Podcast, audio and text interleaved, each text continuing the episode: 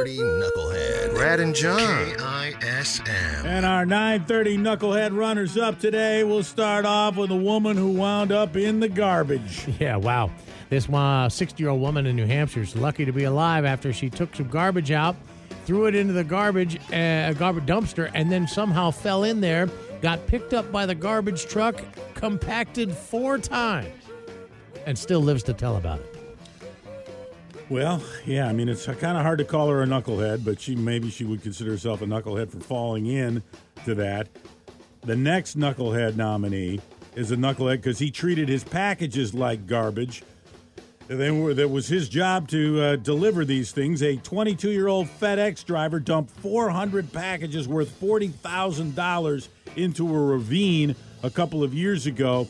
He's now been sentenced for all this. When it turns out they're not going to put him away or send him away, he's been fined $805. I guess they felt sorry for him because he said, Yeah, the reason I dumped all those packages is I was grieving my uncle's death. So that's why they let him slide uh, on that. Okay. Just give us $800 and we'll call it even. But our 930 Knucklehead winner today is uh, a guy who well, we, we, Brad, we do not want this guy coming to the radio station and picking up his crown. At least uh, we don't want to be downwind of him, right? When he comes by, the knucklehead winner today. Knucklehead. We got enough what issues in our own bathroom.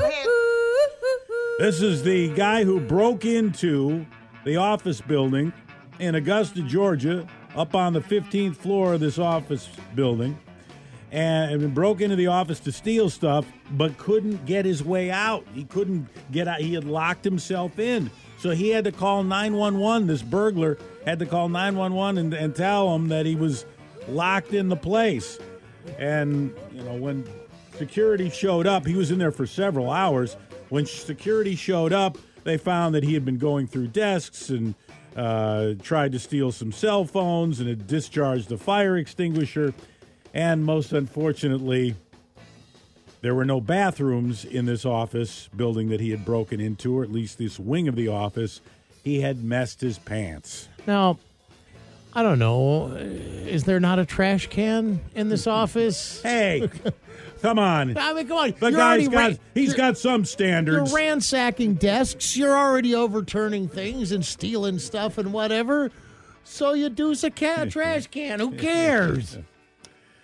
He drew the line somewhere. in his pants, I guess. Our 930 Knucklehead winner. Thanks to the Rockfish Grill and the Anacortes Brewery. Always something good to eat and drink. Live music on stage tonight. Check out AnacortesRockfish.com.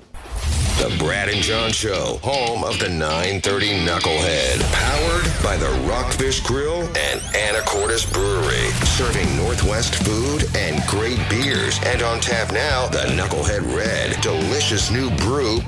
Perfect for any day. Check out the menu, event schedule, and live music lineup at AnacortesRockfish.com. Located on the corner of 4th and Commercial in downtown Anacortes. Don't be a knucklehead. Get to the Rockfish Grill.